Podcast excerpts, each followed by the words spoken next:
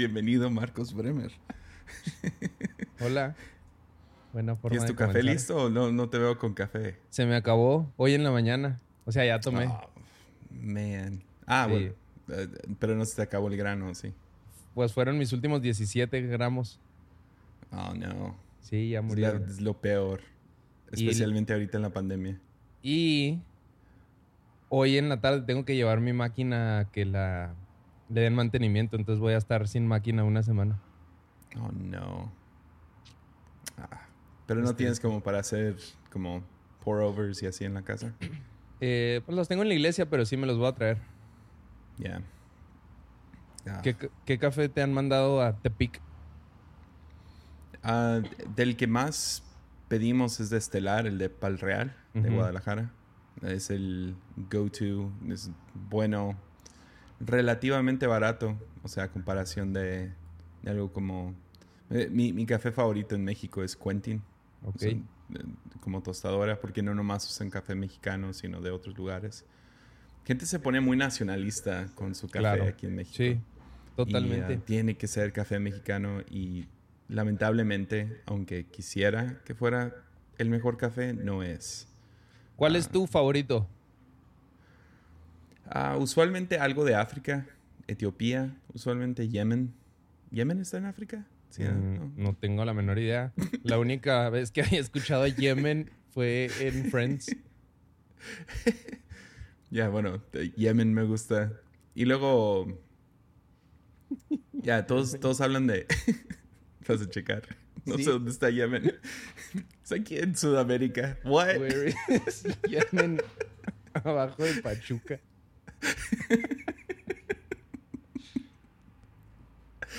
Fíjate, la Pues primera pregunta que sale, ¿es Yemen parte de África o de Asia? Yemen es África. Ah. Por Ah, eso nice. estábamos confundidos, estábamos viendo a Asia. Yeah. bueno, no me equivoqué tan feo, pero sí, café de Yemen a Etiopía y luego ah, usualmente depende del tostador, ¿no? Pero Quentin es la única cafetera de México que conozco. Y creo que hay algunos ahí en la frontera que les vale, pero ah, y no usan café mexicano, pero Café mexicano le falta algo. Es que estamos años atrasados con geishas y diferentes cultivos, pero... Fíjate que ¿El yo tuve un rato en donde me enamoré del café, pero de, de Guatemala. Oh, nice. Panamá Machín. tiene muy buen café, ¿no? Sí, Panamá también. Pero es que hubo unos vatos que me empezaron a mandar café de Guatemala bien seguido. Ok. Y, y luego dio la casualidad que compré varios kilos, pero de ímpetus. Mm, yeah, Que pues digo, tiene sus premios y todo. yeah. Y no, la verdad, el de Guatemala sí me gustaba mucho más, pero ya nadie me manda, entonces no voy a comprar ahorita en pandemia. Yeah. Eh, El mejor café que he probado en mi vida, creo que fue un latte en Guatemala. Cuando Ah. nos topamos en una cafetería allá en Guatemala Ajá. los dos.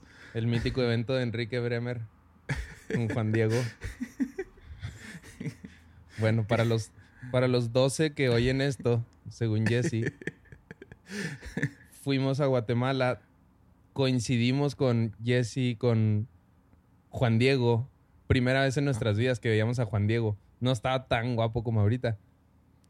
Ahí la llevaba, todavía usaba camisas bien losers, pero sacó el primer disco de Lead y luego le dijo a Enrique, nos lo regaló bien bonito, con una caja bien bonita, y luego Enrique le dice, la verdad a mí no me gusta nada. Y luego se lo devuelve. Le devolvió el disco de... El primer disco de Lead se lo devolvió a Juan Diego. Sí, Qué malo es Enrique. sí. Fíjate que en las y- cosas que estuve pensando así de qué platicar ahorita, siempre venía Enrique al tema. Es como que, ah, bueno, vamos a platicar de cosas malas. Y luego siempre llegaba Enrique a la mente, siempre. Eh, eh, a mí me, me, me agüitó un poco porque yo esperaba cuando lo iba a tener aquí el lunes y le voy a dar otra oportunidad, pero quería, quería pelear porque es bien peleonero Sí. y peleamos todo el tiempo.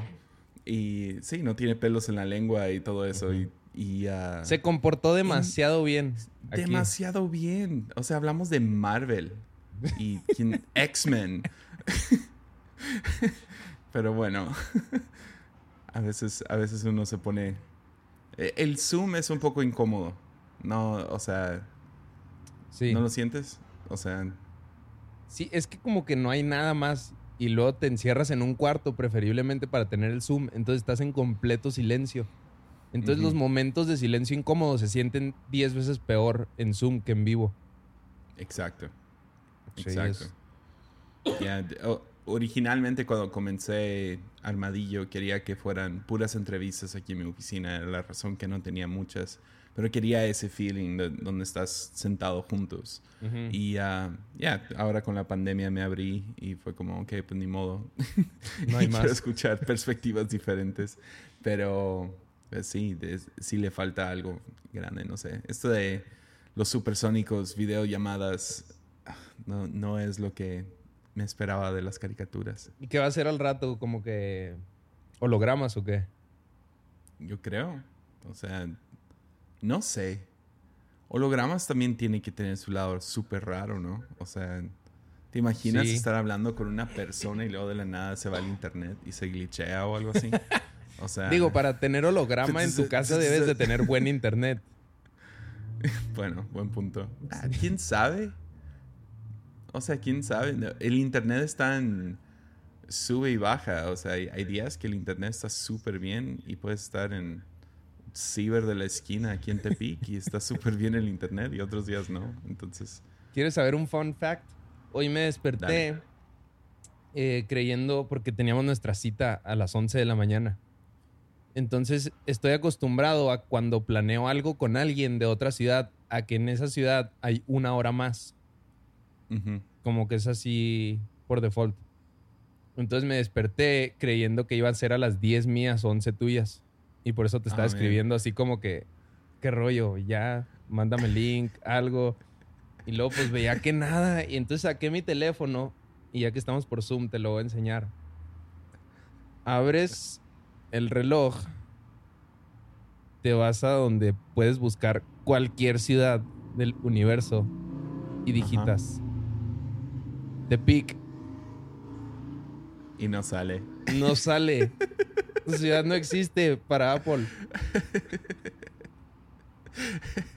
O sea, sale Mira, primero Parral. hace una hora también. Sale primero Parral que Tepic. Parral. ¿Quieres oír algo es que Parral tiene historia. Tepic no tiene mucho. Bueno, Parral mataron a Pancho Villa. Ya, o sea, es un dato histórico enorme.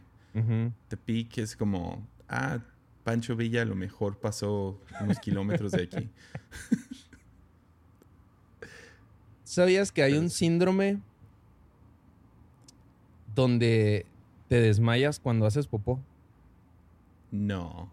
Y es sumamente común en el mundo. ¿De dónde salió eso?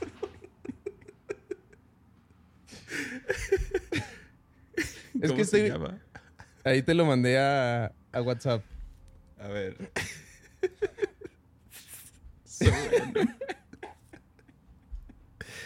A ver, vamos a ver esto. Perdonen a los que están escuchando. No, estamos simpatizando por si alguien lo tiene. Syncope defecation. La. ah, tengo que traducir esto mientras lo leo. El. Pierdes el la conciencia temporalmente mientras estás. En el baño. ¿Es por el olor o el dolor o.? Yo creo que por pujar. También puede ser cuando estás orinando. Esa misma onda se, se manifiesta cuando estás orinando, ah, haciendo popó, ah, cuando toses o aún cuando tragas. Damn. Ya, wow. Qué feo. Ahora imagínate. Es que haz de cuenta que he estado jugando mucho Xbox. Entonces sigo páginas en donde, en Instagram, en donde ponen videos de clips de, de Call of Duty y todo eso. Y en la zona de comentarios, el primer comentario era, ¿sabías que hay un síndrome donde te desmayas cuando haces popó? Entonces me puse a buscarlo. Oh, man. Pero que imagínate, Estás sentado y todo, o sea. pero imagínate tener este síndrome y estar en la escuela. Oh, no. Maestra, me deja ir al baño y lo sí, y lo no vuelves. 15 minutos después regresas Y van con al baño. en la cabeza. Y te encuentran así tirado. Sí, no manches. Que. Ugh, Hablando de popó. ah,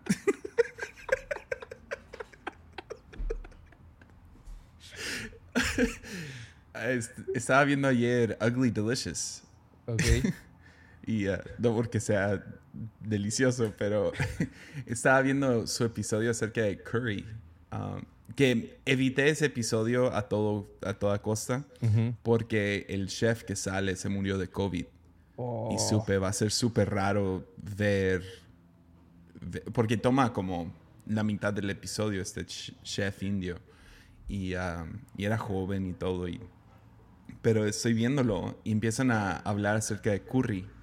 Ah, no el jugador de básquet, sino en la comida. Y, ah, y cómo, cómo creen que se inventó el curry. Y empiezan a describir que una de las cosas tradicionales con la cocina de India es que cocinan con estiércol de vaca. Mm. Y es una de las razones, aparte de ser un animal sagrado en su cultura y en su religión, la razón que respetan vacas en todo India, a pesar de que hay como un millón de religiones, es porque valoran su estiércol como un tipo de combustible, porque quema muy lento. Entonces no es una flama muy grande, pero quema lento, tipo como carbón o algo así. Entonces ponen la, la olla encima de... Y no estaba pensando, qué horrible ha de oler la comida. Sí. cuando Bueno, fíjate que no huele tan mal. ¿No? Yo he quemado estiércol porque soy de Parral. Y todos Más tenemos. casual. Sí, todos Lo que tenemos haces a los una- 12. es viernes. Vamos al rancho de un amigo a quemar estiércol. Vamos a hacer curry en Parral. Vamos a hacer lonches estilo curry. y no huele tan mal. No huele tan mal. Pero, o sea, empiezan a enseñar como bancos, bancos de estiércol de vaca, donde lo secan, lo hacen como un, como un Fíjate, voy a hablar con mi suegro. Mi suegro tiene un rancho, le voy a decir que empiece a exportar caca. Ya, creo que sí. un negociazo. ¿Qué has, Bueno, ¿qué has comprado en esta pandemia, Jesse? Algo Ah, innecesario. ¿Innecesario? Um, compré un libro de, de Banksy. Eso era innecesario, aunque muy bonito. Pero, ah, de hecho aquí lo tengo. Está, no sé, Ba- Banksy, su, su, su o sea, es el grafi- grafitero, ¿se dice? Grafitista. Ah, Grafitista. es el artista de graffiti pues más reconocido, ¿no? Ah, y, y me encanta su, su- sus ondas políticas y, en mi opinión, hasta proféticas. Ah, eh, pero sí, fue, fue un poco caro. Ah, viene mi cumpleaños pronto, entonces a lo mejor compro algunas cosas inútiles en estos días. Ujú. Porque ¿Cuándo así funciona años? en la casa Hansen. Nos damos Claro. dinero, cómprate lo que quieras. Entonces, ah, ya. Esa debería de ser la manera de funcionar de cualquier pareja sana en el universo. Ya.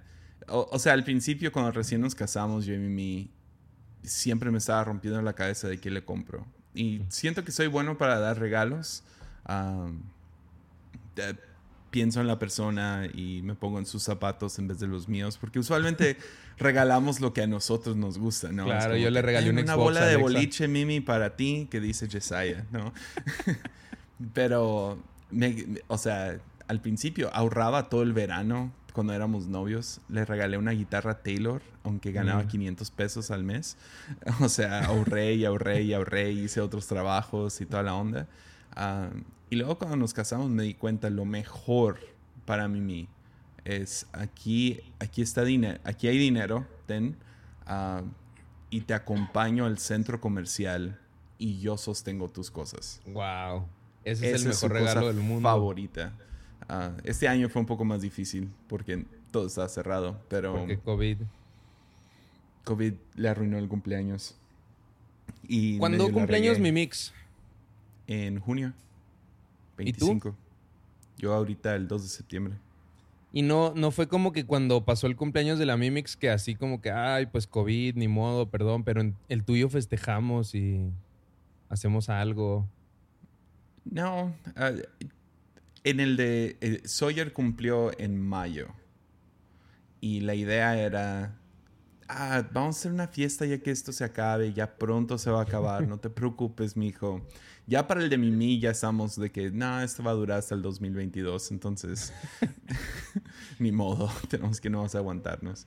Entonces, el de Sawyer fue más devastador porque fue en la plena pandemia, a él sí le encanta una fiestota. El mío es el que yo no quiero ver a nadie en mi cumpleaños. Amén. Yo quiero tener mi tiempo. Estoy deprimido, teniendo mis crisis ex- e- existenciales, pensando en un síndrome de popó que, gloria a Dios, no tengo. Aún. Y, y no vas viendo la inevitable muerte que está cada año acercándose. Entonces, ese es mi, ese es mi cumpleaños. Te voy a enseñar mi, mi playera profética. A ver. I survived COVID-19. Sobreviví COVID-19. Nice. Y tiene un papel de baño en la parte de enfrente. Me la mandaron hace poquito. Solo que sí la sentí muy irrespetuosa todavía. Yeah. Es que Como- todavía no sabes. Sí, como que la tengo que usar en el 2021. Yeah. Mínimo. O sea, a lo mejor hasta el 2022 por cómo se ven las cosas. Ahora, Pero- la pregunta es, ya que nuestro tío Carlos Slim patrocine todo, ¿vas a ir por tu vacuna rusa? No, para mí esa fue la mejor noticia que ha salido desde que inició todo esto. Ah, siendo mexicano. Ahora Claro. yo entiendo que eso no es la mejor noticia para el- las dos personas de Guatemala que escuchan esto. Pero para los mexicanos que se produjera aquí, era como que una garantía de que México iba a tener. Entonces, fue como, ah, ok. Y, ah, y los argentinos también, ¿no? Pero eso sí me emocionó un poco. Cuando vi Y esa noticia, fue como, yes. ¿Vas a correr por la tuya en cuanto salga? Ah, yo, yo, yo no le tengo miedo a las vacunas. Ah, he visto todas las ondas de, de, de que causa autismo y todo eso y Ujú. no, no me ha asustado. Ah, siento que las probabilidades de que me dé COVID a que se arruine un poco, o sea, es- que mi autismo se vaya a otro nivel, ah, es, son, mejor, la, mejor la vacuna. Pues sí. Y confío Yo en sí los de... esperaría. Ese es el, esa es la vacuna en la cual más confío, la de AstraZeneca. La de Moderna es la que me asusta. La que en Estados Unidos están haciendo, donde están... Literal quieren cambiar cómo funciona tu cuerpo con esa vacuna. Eso sí me asusta. Es una nueva tecnología. Es como, ya, Guerra Es el Mundial Z viene después del COVID. O sea... Y la, la rusa no la tomaría ni de, ni de chiste. O sea... Puras mentiras del Putin. Se la di a mi hija. ¿Quién es tu hija? ¿Quién es? Yo quiero ver esa foto de tu hija. ¿Y por qué no la tomaste tú? O sea, ¿por- ¿quién es esta persona que sacrifica a a su hijo? hija. Se la di a mi hija. Tómala tú. Sawyer, bueno. eh, vamos a ver qué pasa. Ya, es como... Creo que su hija... No creo que sea tan chica. ¿eh? Yo creo que es una mujer ya. Ujú. Entonces, en teoría, él es el que debería de estar tomando esta vacuna porque ya está más grande. Pero no, ya investigué, no hay fotos o información así rápido, no, no encontré. Tiene una Ah, foto falsa. Tienen una foto de una niña tomándolo y dice, sí. Vladimir Putin se lo dio a su hija. Y- pero esa no es su hija en la foto. Hija de Putin, conejillo de indias de la polémica vacuna rusa. Memes de la hija de Putin. Sí, no, no existe. No existe esa hija. Oye, el- al inicio de la pandemia me dieron un perro. Oh, Hablando nice. de hijos. Y cada vez que menciono al perro, me escriben seis parejas de la iglesia. Ya debes de tener un hijo, ya debes de tener un hijo. Y lo subo una foto a Instagram, subo lo que sea, porque mi manejo de redes sociales es único e inigualable. Entonces subo una foto del perro y lo siempre me mandan mensajes de super hate, de que estás tratando a ese perro como al hijo que no vas a tener. Y yo, ok, tan fuertes. ¿Cuánto llevan de casados tú y Alex? Alexica. Ale no, no, no. si Tú y Alexica. Si llega a oír esto me va a pegar. ¿Cuánto llevan de Eh, casados?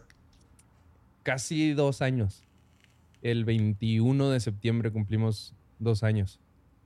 Oh, nice. Ya, da- es- ah, espérense 10 años más para tener hijos. Consejo sabio. ya, ya, ya que se acabaron los videojuegos y todo eso. Ah, ok. Estuvo chido porque antes de casarnos y todo era como que platicábamos y bueno, pues ¿qué hacemos? Y luego, pues cuatro hijos, sobres. La mera verdad, yo siempre he querido tener cuatro hijos. Porque en mi familia fuimos cuatro y así, y la neta lo mejor llegó al final conmigo. Fue como que no, cuatro y cuatro. Y luego ya nos casamos y no, cuatro. Y lo empezamos a hacer nuestras finanzas, economía, todo. Y lo bueno, pues uno y vamos viendo, ¿verdad? Porque ahorita no podemos con ninguno. Los sobres. Y luego mientras más nos juntamos con Enrique, es como que cuatro. Seguro. Y lo bueno, lo rebajamos a tres. Y luego pensamos en Daniela, la hija menor de Enrique. Es como que, ah, eso no puede faltar en este mundo. Entonces hay que seguir intentando hasta que llegue ella. Pero sí, como que estamos entre. Ya queremos que llegue el primero y queremos otros tres, tal vez. O los que se puedan mantener. Nice. Pero, Pero, sí, especialmente qué, qué chido pasar por la pandemia sin hijos. Creo, no sé. la, me- la mera verdad es que sí. Ha sido muy difícil para Sawyer. Ah, Sí, me imagino. el martes pasado, y aquí sí puedo hablar, un mi, mi- la familia de Mimi escucha Armadillo, pero no escuchan lunes, entonces aquí sí puedo decir algunas cosas. Pero la tía de Mimi el, el martes pasado le puso videos de fantasmas a mi hijo. O sea, es una señora ya mamá de señores, o sea, es su tía abuela. Wow. Y le puso videos de fantasmas a mi hijo. Lleva, o sea, ayer pasé tres horas y media con mi hijo que no, o sea, está traumado, traumado, literal. Oh, manches. Llorando como, y luego empieza, como ya está en ese humor, empezó a, a llorar acerca de, me da miedo que les dé COVID a ustedes o a mi, a mi Oh. abuela o esto y lo otro. Yo no puedo entrar a Burger King y yo no puedo ir a Liverpool, yo no puedo ir a tal tienda y, o sea, se ve que, que ha habido ansiedad y él no Ujú. sabe qué hacer con la ansiedad.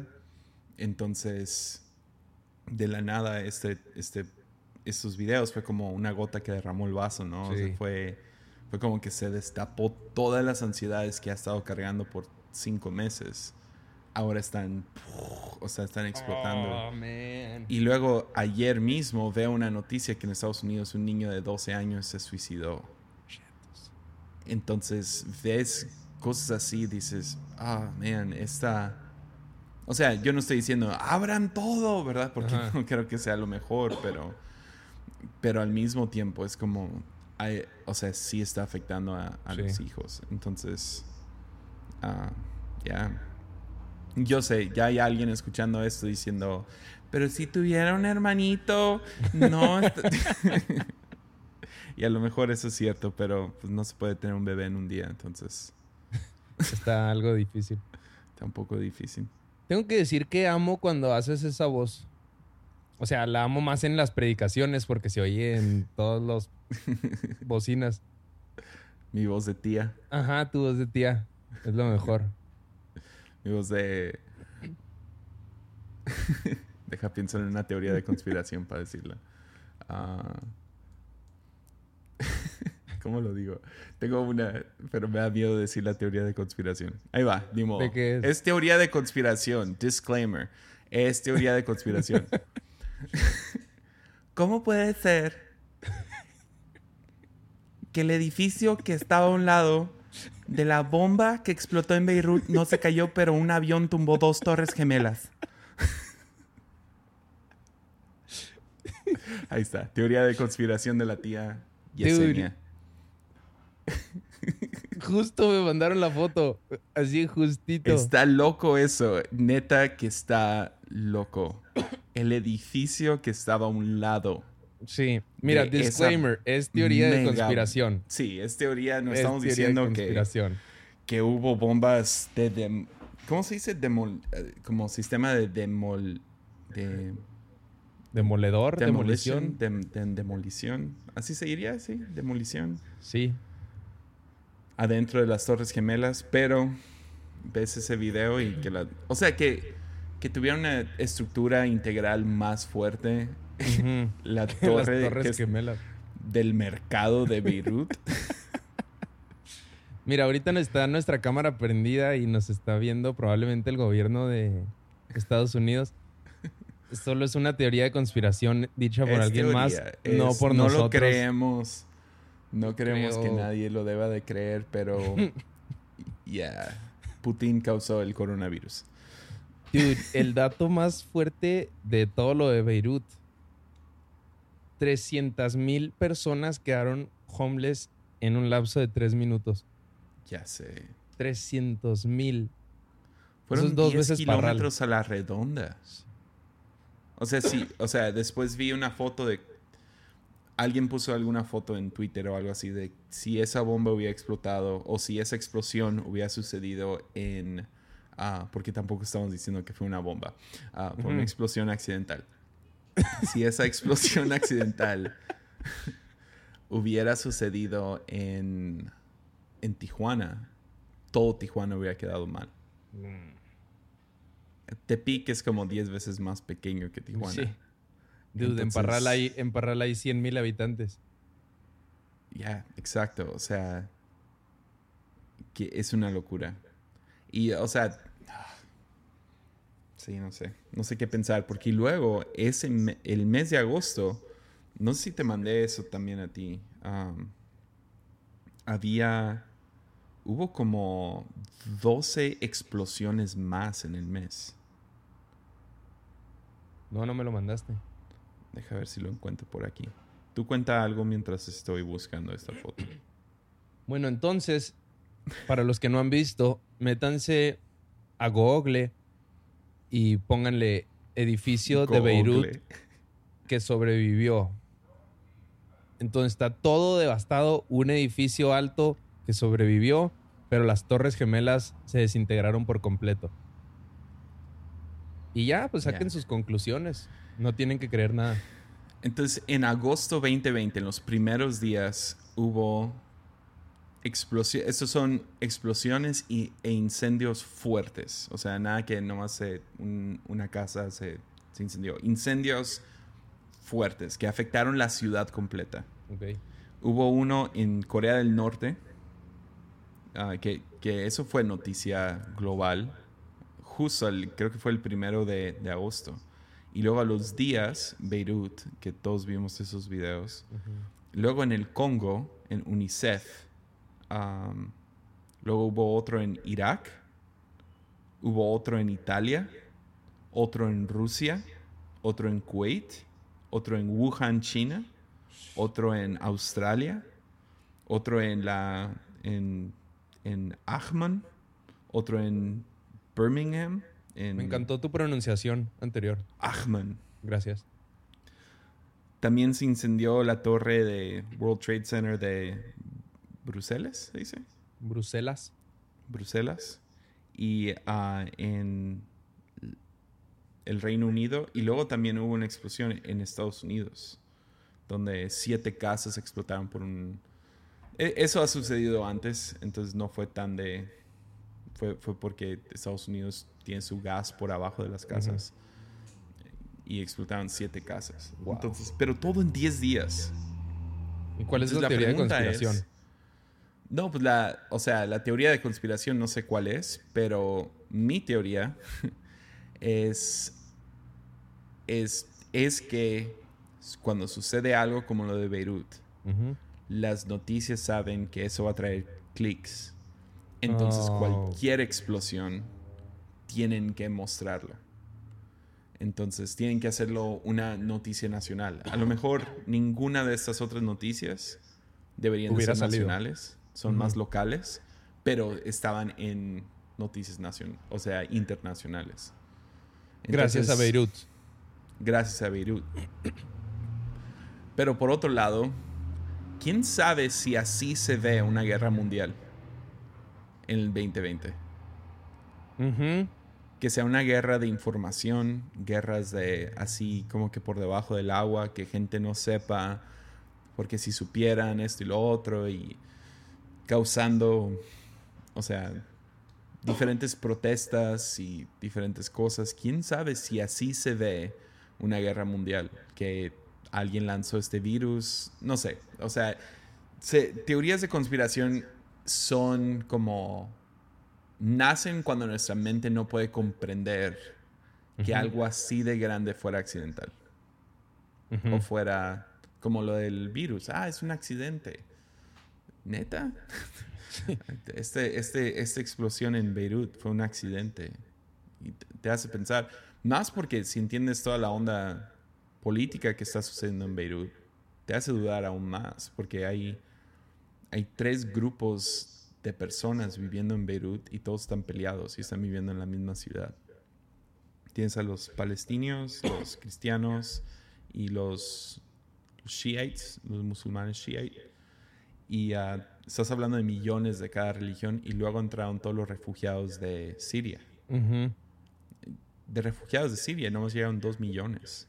Y no hay, no hay o sea, como que una estadística de a qué grupo de esos afectó más la bomba.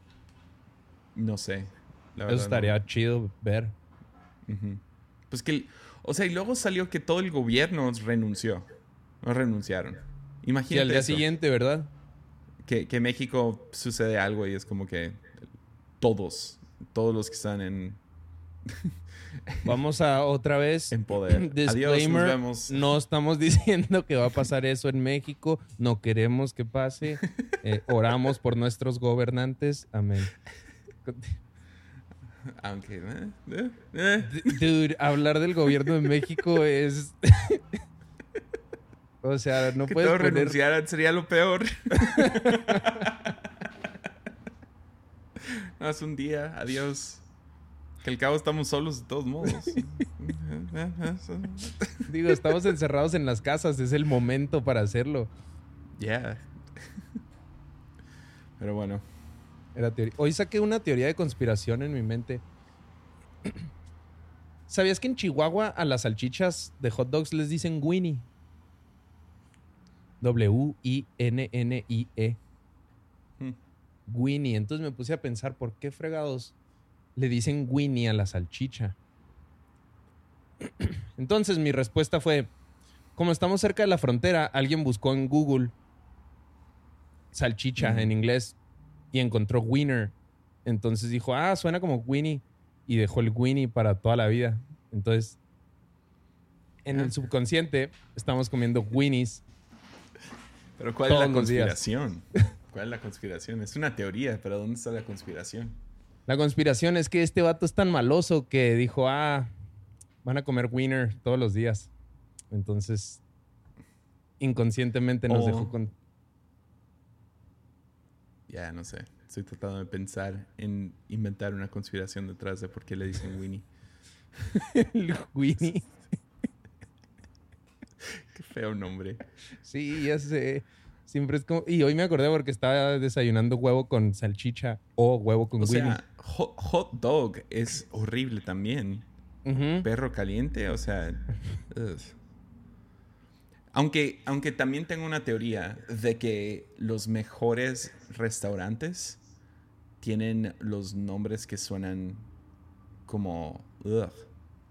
Como aquí en, en Guadalajara hay un restaurante y es como uno de los top restaurantes de México y se llama Hueso. Y es como, pues. ugh. Pero ¿qué otro?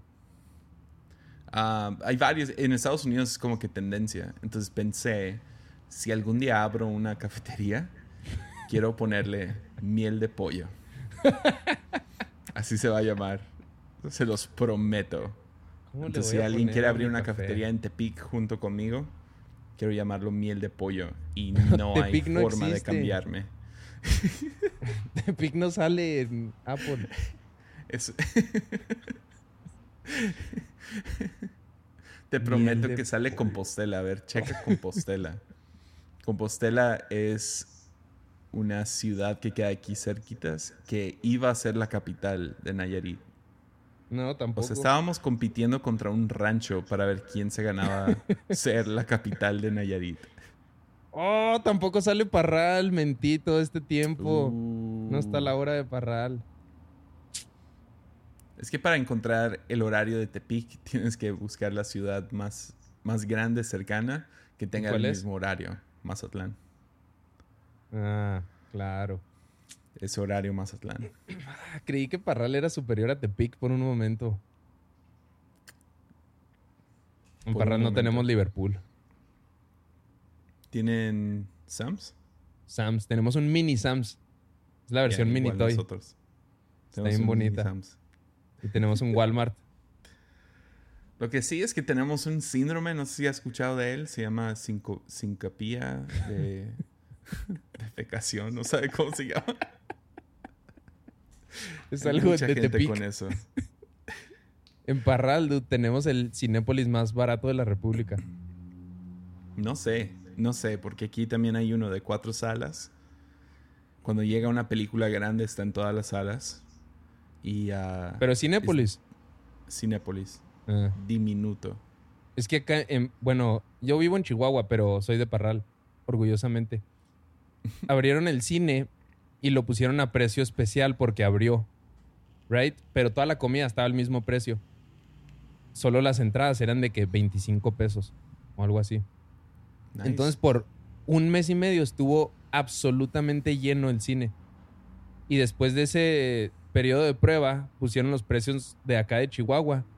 Y lo estuvo dos meses como con siete personas en total. nadie, nadie volvió a pisar el cine. Entonces tuvieron que bajar sus precios forzosamente o si no iban a quebrar. Entonces tenemos uno de los cinépolis más baratos de toda la República Mexicana. Gracias a mi pueblo que mató a Pancho Villa. Casi mataron el capitalismo también. Estuvimos bien cerca, bien cerca. Oye, Sí. dude, necesitas comprarte una moto. Sí. Sí. Me compré una, convencí a Alexa y compramos una moto. Y es lo mejor que me ha pasado en la pandemia. Lo mejor. Sí, O he sea- escuchado que está bonita. No, no me acuerdo a quién le estabas diciendo y te estaban chuleando tu, tu moto. Le dije a Andrés porque se la enseñé y es una moto del año 96. Y se la enseñé y Andrés la quería comprar así ya, ya, ya. Y él pagaba el envío a Morelia porque sí está muy... Hay como seis motos de esas en todo México porque son importadas de Nice. Inglaterra. Y me la... O sea, supongamos que tu Rocket te la vendieron en 300 dólares. Oh, nice. Algo así fue el equivalente de la moto que compré. Entonces me la Oh, vendieron man. súper barata y Andrés de que no, yo ya quiero ir por ella, mándamela y yo, mándame los datos y la compro ya mañana. Entonces, gracias Dile, a te- Andrés, Te, la cambio por una de tus motos, dile. E- gracias a la trato. urgencia de Andrés, Alexa escuchó el- la nota de voz porque. Alexa obviamente no quería que yo comprara moto. Y cuando vio que Andrés dijo, no, ya, yo mañana, yo pago el envío a Morelia, dijo, ah, entonces sí está muy buena. Entonces, no, pues sí, cómprala. Y ya gracias a Andrés la compramos. Sí, Dude, fíjate pero que es- nunca, no, nunca he andado en moto. Y no es porque no quiero, es, no sé, no se ha dado. Y he, queri- he querido andar en moto. Pero por mi tamaño y todo, tiene que ser como Harley, ¿no? Tiene que ser una chopper así. La mía, la mía sí te puede. ¿Sí? Sí, sí te aguanta. No es como hipster donde me voy a ver como ese vato que es como que anda en una moto de niños. Es, es como hipster, pero no, o sea, no está. Ya ves que las motos las arreglan, le cambian esto, le cambian el asiento y así, o sea, Ajá. Esta así es originalmente. Es como que muy clásica. Pues no sé, un ¿Cómo día te la enseño cuando vengas. Es una Triumph. Acá en Chihuahua eh, mi mecánico le dice el triunfo. El triunfo. Sí. Nice. Ah, está bien bonito el triunfo. Entonces. No, y, y, y Tepic se da para, para andar en moto porque no hay. Pero no sabe, o sea, nunca has manejado una. No. No. Sé Bueno. andar en bici. me imagino que no Es muy- lo mismo. Muy similar. ¿Sabes manejar estándar en un carro? Sí. O bueno, Sí. combínalos y ya estás. Ok. Tu manera de empezar, vas, yo te procuraría que sea igual que la mía, de cómo empecé a andar en moto. A ver. Un día llegué a la iglesia y había una itálica de motor así chiquitito de avispa, 150. Ujú. Y entro y Enrique está emocionadísimo porque se compró una itálica en Electra a pagos. Emo- emocionadísimo. Entonces, pues ya, ¿qué es rollo con esa moto? Me la enseña y todo. Yo 12 nunca, 12 pesos al mes por 32 meses sin intereses. por las 900 mejores, meses sin intereses. Yo, así son mis carros, es como lo más barato posible. Entonces tengo entro de- y me dice Enrique, ven para que la veas. Y me enseña a andar en moto en el estacionamiento de ahí de la iglesia, atrás. Entonces ya se me mata la moto. Voy en primera, se me mata otra vez, hasta que por fin logro meter segunda. Le doy la vuelta a la iglesia. Eh, pequeña nota externa. Yo andaba en tirantes y en shorts. Porque acá en Chihuahua estábamos a como 41 grados centígrados. Entonces fue en la mera época del desabasto de gasolina. En Oh, toda no. la ciudad no había gasolina. Habrían de que de 10 a 11 de la mañana las gasolineras y se acababa. Entonces había filas kilométricas. Y luego me, ya que aprendí a andar en moto, me dice, ve, dale una vuelta acá atrás a la calle. Me fui con temor y temblor porque era la primera vez que andaba en moto. Ujú. Llego y luego me dice, oye, préstame tu carro porque necesito ir a recoger unas cosas. Ya, pues Simón, y se lo doy, le doy las llaves y luego me dice, necesito que vayas a, al otro lado de la ciudad a pagar unas cosas, pero pues vete en la moto. El primer día que aprendí a andar en moto. Y ando en tirantes y en shorts.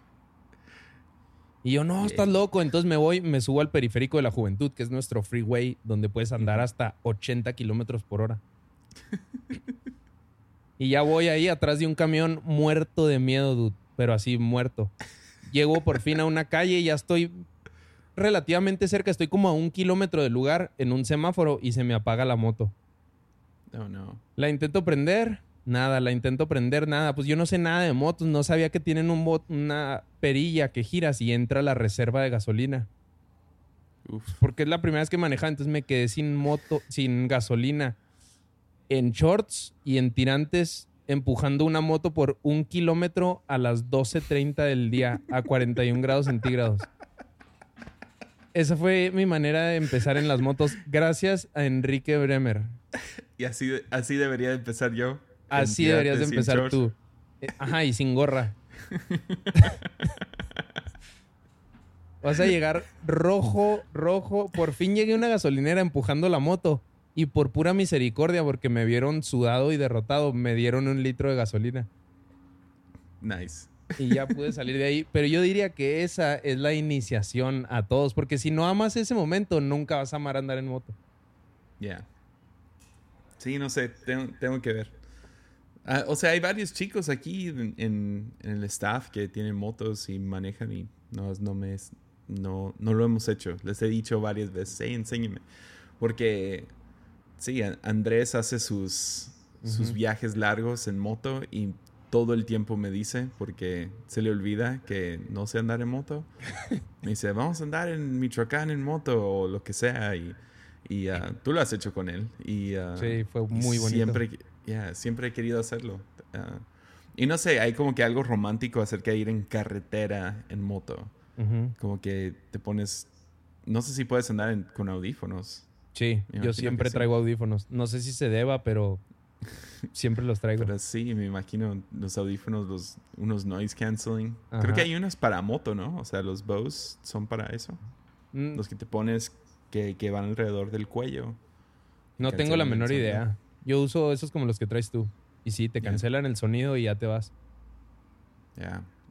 Lo chido es que a Alexa le encantó la moto. Ah, Entonces se sube conmigo y se va. O sea, la semana pasada nos fuimos a, a la carretera. Pero yo soy bien intenso. Yo me puse a ver videos de cómo aprender a manejar y todo eso. Y vi como 10 videos que duran una hora cada uno para aprender a manejar en las curvas y así.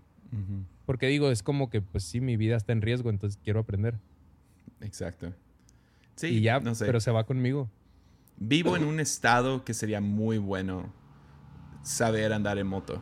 O sea, tenemos tantos ranchos y playas y aquí cerca ah, que a mí una de mis una de las cosas que más me gusta hacer orando, o sea, es manejar y orar. ¿no? Así, y, le doy una vuelta a la ciudad. Tenemos un periférico que le da la vuelta. Y más doy una vuelta. Me tardo como seis minutos. no, un poquito más.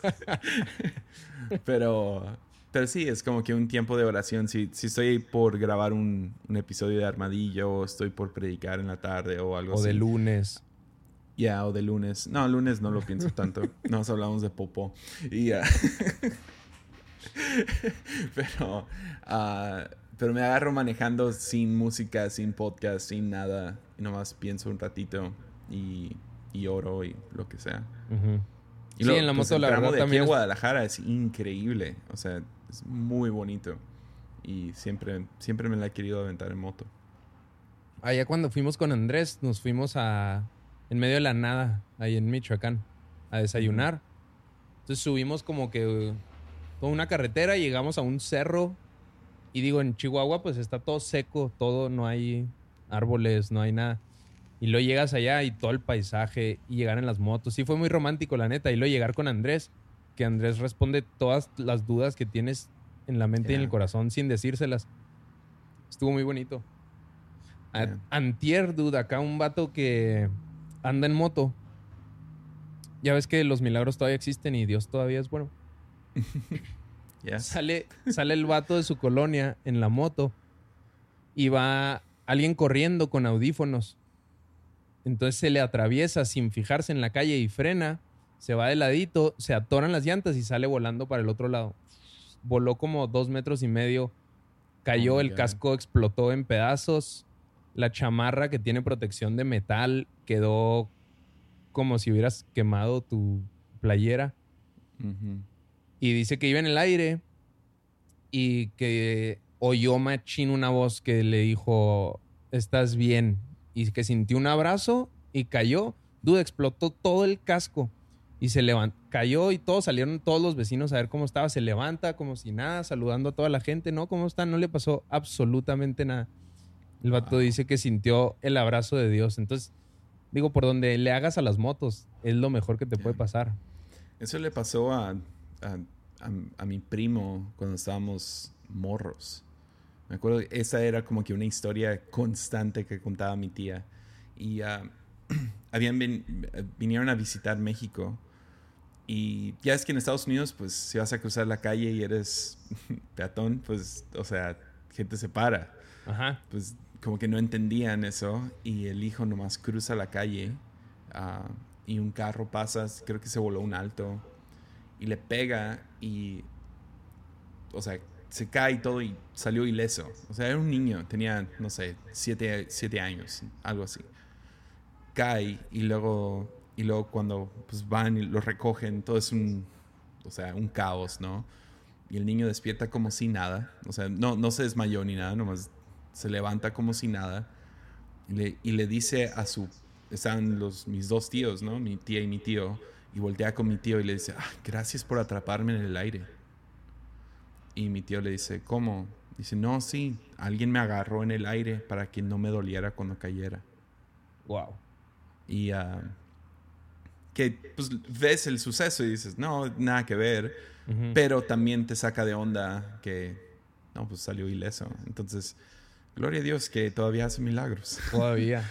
A mí me pasó algo bien gacho una vez con el hijo de Felipe del Castillo. Ah. Estábamos en su casa y se empezó a ahogar.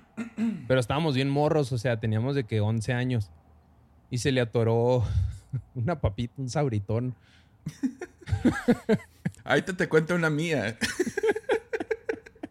Pero dale. Dude, entonces se cae y se empieza a poner así morado, morado, de que nada de aire y está una señora trabajaba en casa de ellos y sale corriendo pidiendo ayuda. Y entra un señor, le hace la maniobra esa, se le sale el sabritón y voltea a la señora para darle las gracias, para gritarle algo y no hay absolutamente nadie en toda la calle. Oh, wow. nunca supimos qué... ro- O sea, fue como que nuestro encuentro más cercano con un ángel. Wow. Sí, fue fuerte. A, Pero a mí me tocó sigues. una la semana pasada.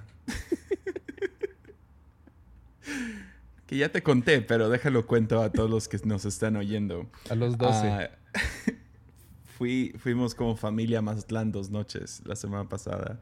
Nice. Y ah, nomás salir de la ciudad, ¿no? Y cuando llegamos a, a Mazatlán, hay un restaurante que, o sea, no sé, ahora estoy... Se le he recomendado a mucha gente y si no eres de Mazatlán, como que no tiene lo mismo. Es Pero para buenísimo. mí es mi restaurante favorito del mundo. Se llama Es buen- Panamá. Sí, es buenísimo. Es increíble, pero creo que sí hay un montón de nostalgia en cada plato, ¿no? Claro. Pero, pero entramos, el lugar no ha cambiado en 30 años. Um, y entramos, nos sentamos y tengo que pedir chilaquiles verdes, porque eso es lo mejor que hay en Panamá. Eso, la carne, o sea, tienen cosas- Es, es como un Vips mejorado. si en esteroides. honestos. En muchos esteroides. Sí, es como Vips, pero 10 mil veces mejor. Pero entramos y no me gusta para nada Vips. Gra- gracias, estaba esperando ese disclaimer. Gracias. Sí, odio Vips, pero este es como Vips 10 mil veces mejor.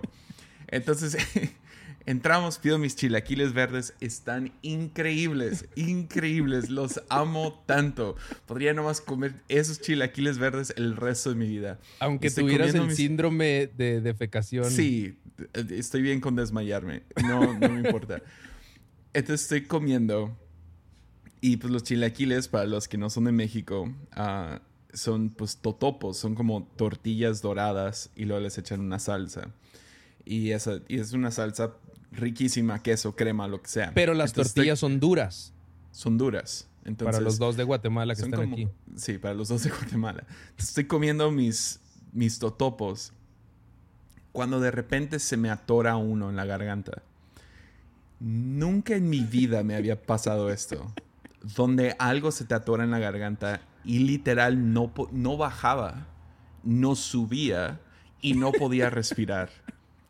Y pues estamos en plena pandemia de una enfermedad que te causa toser. Entonces cualquier vez que toses, gente se te queda mirando con mucho como, ¿verdad? Como haces para allá. Entonces yo no quiero toser tampoco. Y estoy ahí tratando de pasármelo, pero no puedo hacer nada. Y Mimi voltea después de 30 segundos de que yo no he respirado. Tengo lágrimas en los ojos, estoy rojo. Y Mimi me ve y me dice, ¿estás bien? Y yo nomás, di- no. O sea, no puedo hablar, pero nomás hago la señal de, no. Y nomás siento este totopo bajando y nomás pienso, Dios, así no. Así no. No quiero morir por culpa de un totopo. No quiero que me mate un totopo. Y nomás me aguanté la respiración, traté de no entrar en, en- en pánico porque podía sentirlo bajando muy lento, raspa. Me dolía, me dolió la Así garganta no. toda la semana. O sea, estaba mal. Pero gloria a Dios, no me morí. Aquí sigo. Así y no. justo después de que pasó, pues, ¿qué sucede? Empiezo a toser como loco y... ya, ¿No te y sacaron del explicar- restaurante? No, tuve que explicarle a la... Literal, pas- vino la mesera. ¿Estás bien? Y yo, sí, perdón, es que se me atoró un totopo. No tengo coronavirus. No se preocupen. Y- pero sí. Yo Y tengo ya una nos bronca. regresamos. Estábamos ahí dos días. Nomás fuimos una vez porque me dieron miedo los totopos. Sí, es muy difícil. Sobrevivir al totopo. Yo tengo una bronca que tienen la mayoría de los Bremers, que tosemos todo el día. O sea, si estás... Sí. Tú has estado con Enrique más de Ajá. 12 horas. Sí. 11 Todo el horas está tosiendo. Ajá. Algo así tengo yo, pero no tanto. Pero acá en Chihuahua ya abrieron casi todos los restaurantes. Con su sana distancia y con todo lo que quieras. Entonces nos invitaron a comer mis papás, Alexa y a mí. Y fuimos a un restaurante y como son como unos totopos, pero diferentes. Y le pongo un montón de salsa creyendo que era de aguacate, pero era de habanero. Y me empiezo a morir No. y empiezo a toser y toser y toser y toser. Dude, mis papás y Alexa estaban así de que lárgate, por favor. déjanos aquí ya. No, y los meseros así de lejos, nadie se quería acercar. La mesa de enseguida también todos así de que no manches, tiene coronavirus. No, ya le pegó. No, ya le... Es horrible, o sea... Sí, no. Entonces nos dice la...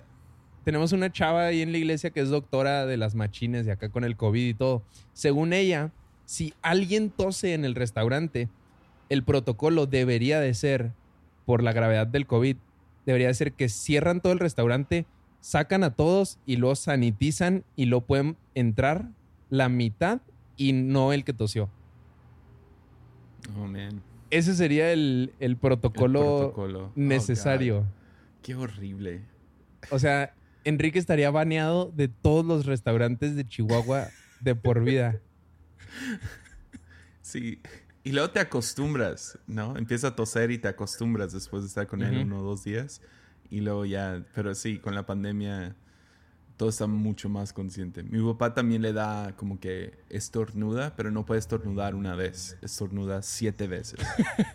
o sea, es como... ah, cha, cha, cha, es violento, es horrible. Y pobrecito también. Se ha tenido que aguantar cada vez que sale, si está en Home Depot o lo que sea, donde están los nazis estos de Home Depot. no te dejan entrar. Pero... Pero sí, pues ya llevamos 56 minutos. No sé si tienes alguna buena noticia, algo en qué terminar, alguna última cosa o lo terminamos ahí. Pues me siento orgulloso de que este episodio no empezó con una tristeza de la pandemia.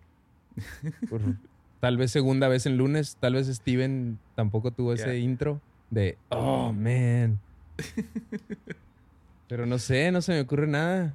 Me reí mucho. Gracias. Ya, ya, chido. Pues ahí lo terminamos. Nos vemos el próximo lunes.